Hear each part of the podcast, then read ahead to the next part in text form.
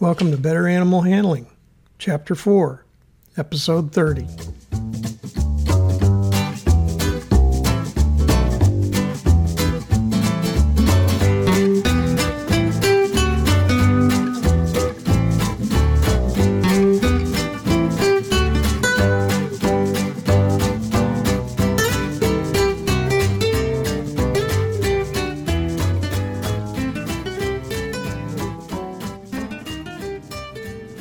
Center of Missouri, USA, I'm CB Chastain, your guide to better animal handling, and Abby, my cattle dog, and currently on parole co host. Say hi, Abby. Our goals are to improve your knowledge of why domestic animals from Chihuahuas to Clydesdales act as they do and how to better handle them safely and humanely.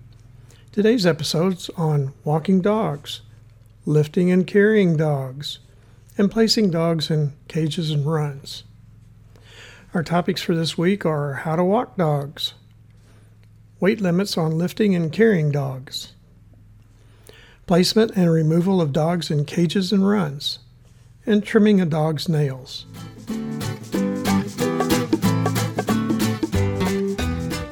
Dogs are traditionally walked on the handler's left side. The command for trained dogs is to heel.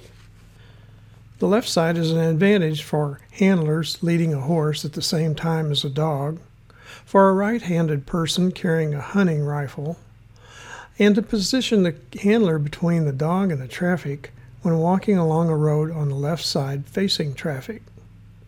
A dog should always be on a short leash when in crowded surroundings.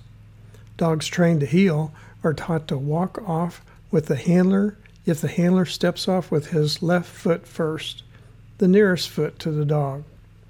If the handler wishes the dog to remain still, the handler steps off with his right foot first.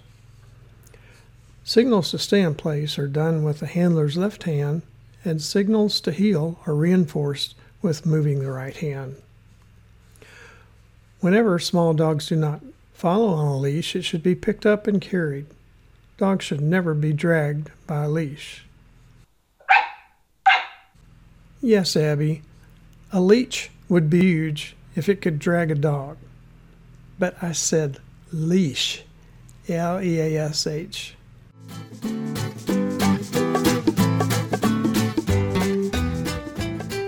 Lifting of all sized dogs from the floor should be done with the knees bent and the back straight.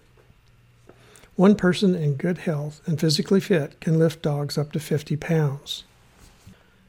When picking up a small dog, a slip leash should be applied first. The leash is pulled forward slightly to prevent the dog from being able to turn its head to the side quickly. The other hand then reaches under the dog's chest and abdomen and supports the body while being lifted. Although a common practice in dog shows, small dogs should never be picked up by their tail and a hand under the chest due to the risk of injuring the tail.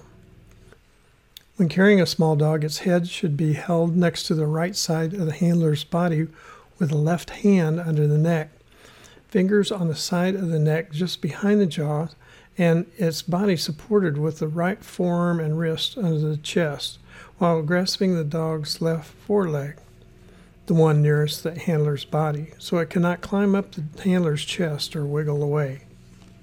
To lift larger dogs in this group, 35 to 50 pounds, the left arm is wrapped around the front of the chest and under the neck, while the handler's right arm is placed around and behind the dog's hind legs.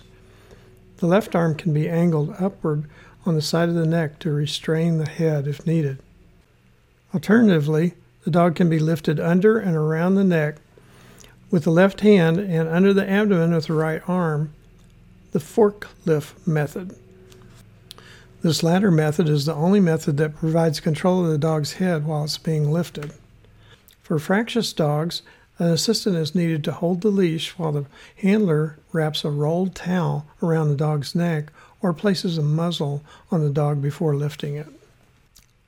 Two people should lift or carry larger dogs weighing 50 to 80 pounds.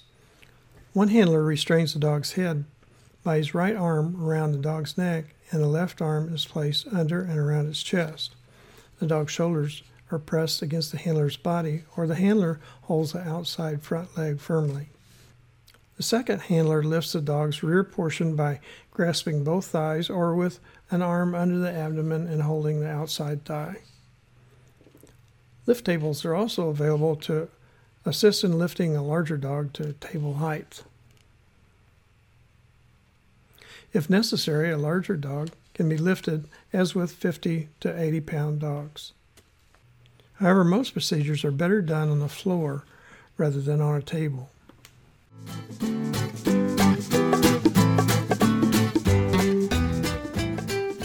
Dogs should be placed in cages head first. One hand should have control of the cage door. Closure of the door should begin before release of the dog with the other hand so that the restraint hand is removed when there is insufficient room for the dog to escape. Release should be as smooth and quiet as possible since it will be the predominant memory of being handled. The dog's behavior will be influenced primarily by how it was released from the last handling when it must be next removed from the cage. Struggling during release will result in greater struggling when recapture is later needed. Removal of a slip lead prior to placing the dog in the cage prevents struggling when the dog is in the cage to remove the lead. Control of a small dog when placing it in the cage can be done with a restraint hand under its chest. Dominant aggressive dogs should be kept in lower cages to avoid direct eye contact when lifting it and to prevent providing the dog with a more elevated or dominant position. Abby says she's so dominant she might need a basement cage.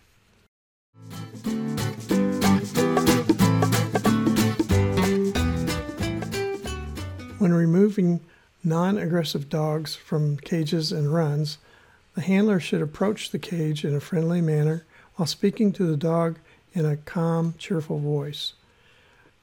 Removal should begin with one hand to open the cage door only enough to be able to get the other hand and a slip lead in.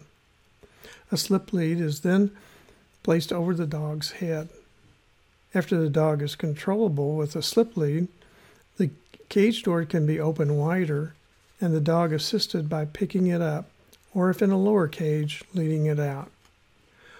When removing a dog from a lower cage, the handler's leg can aid in blocking an escape through the partially open door while attempting to apply the slip lead.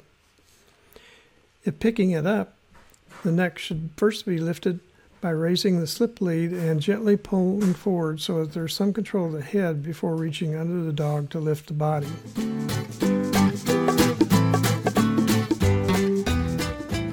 Dogs that do not frequently walk or run on abrasive surfaces must have their toenails trimmed on a regular basis, generally every six weeks. If a dog's nails touch the floor when the dog is walking, the nails are too long. An important part of puppies' early education should include desensitization to handling their feet by counter conditioning with food treats. This is a gentle, stepwise process involving a few seconds of handling the upper aspects of each leg and rewarding the lack of struggling after each leg is being handled. Subsequent sessions on following days consist of handling slightly lower aspects of each leg until the foot and nails can be handled without a struggle. After handling the feet is accepted, one nail on one foot should be trimmed and the dog rewarded with a treat. The next session should involve trimming two or three nails. The eventual goal is for the dog to tolerate trimming all nails on all feet in one session.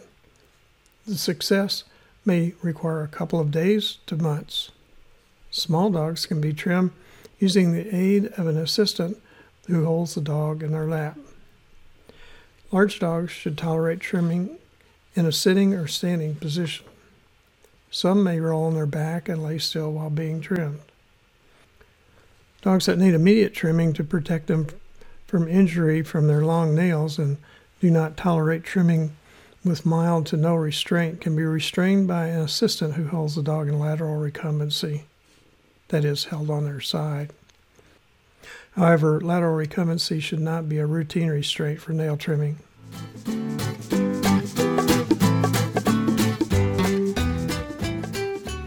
Now let's recap the key points to remember from today's episode. Dogs should be walked on the handler's left side. How dogs are lifted and carried depend on their body weight.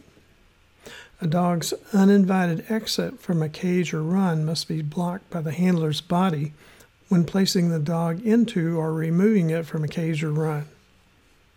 Dogs should be gradually trained to relax when trimming their nails, beginning during their critical socialization period between eight weeks to three months of age. Abby says it's time to wrap up this episode. More information on animal handling is available in my book, Animal Handling and Physical Restraint, published by CRC Press. It is also available on Amazon and from many other fine book supply sources. Don't forget, Serious injury or death can result from handling and restraining some animals. Safe and effective handling and restraint requires experience and continual practice. Acquisition of the needed skill should be under the supervision of an experienced animal handler. Thanks for listening. Abby and I hope you'll come back next week when I'll talk about special handling equipment for dogs. Hey Abby, what special handling equipment do you require?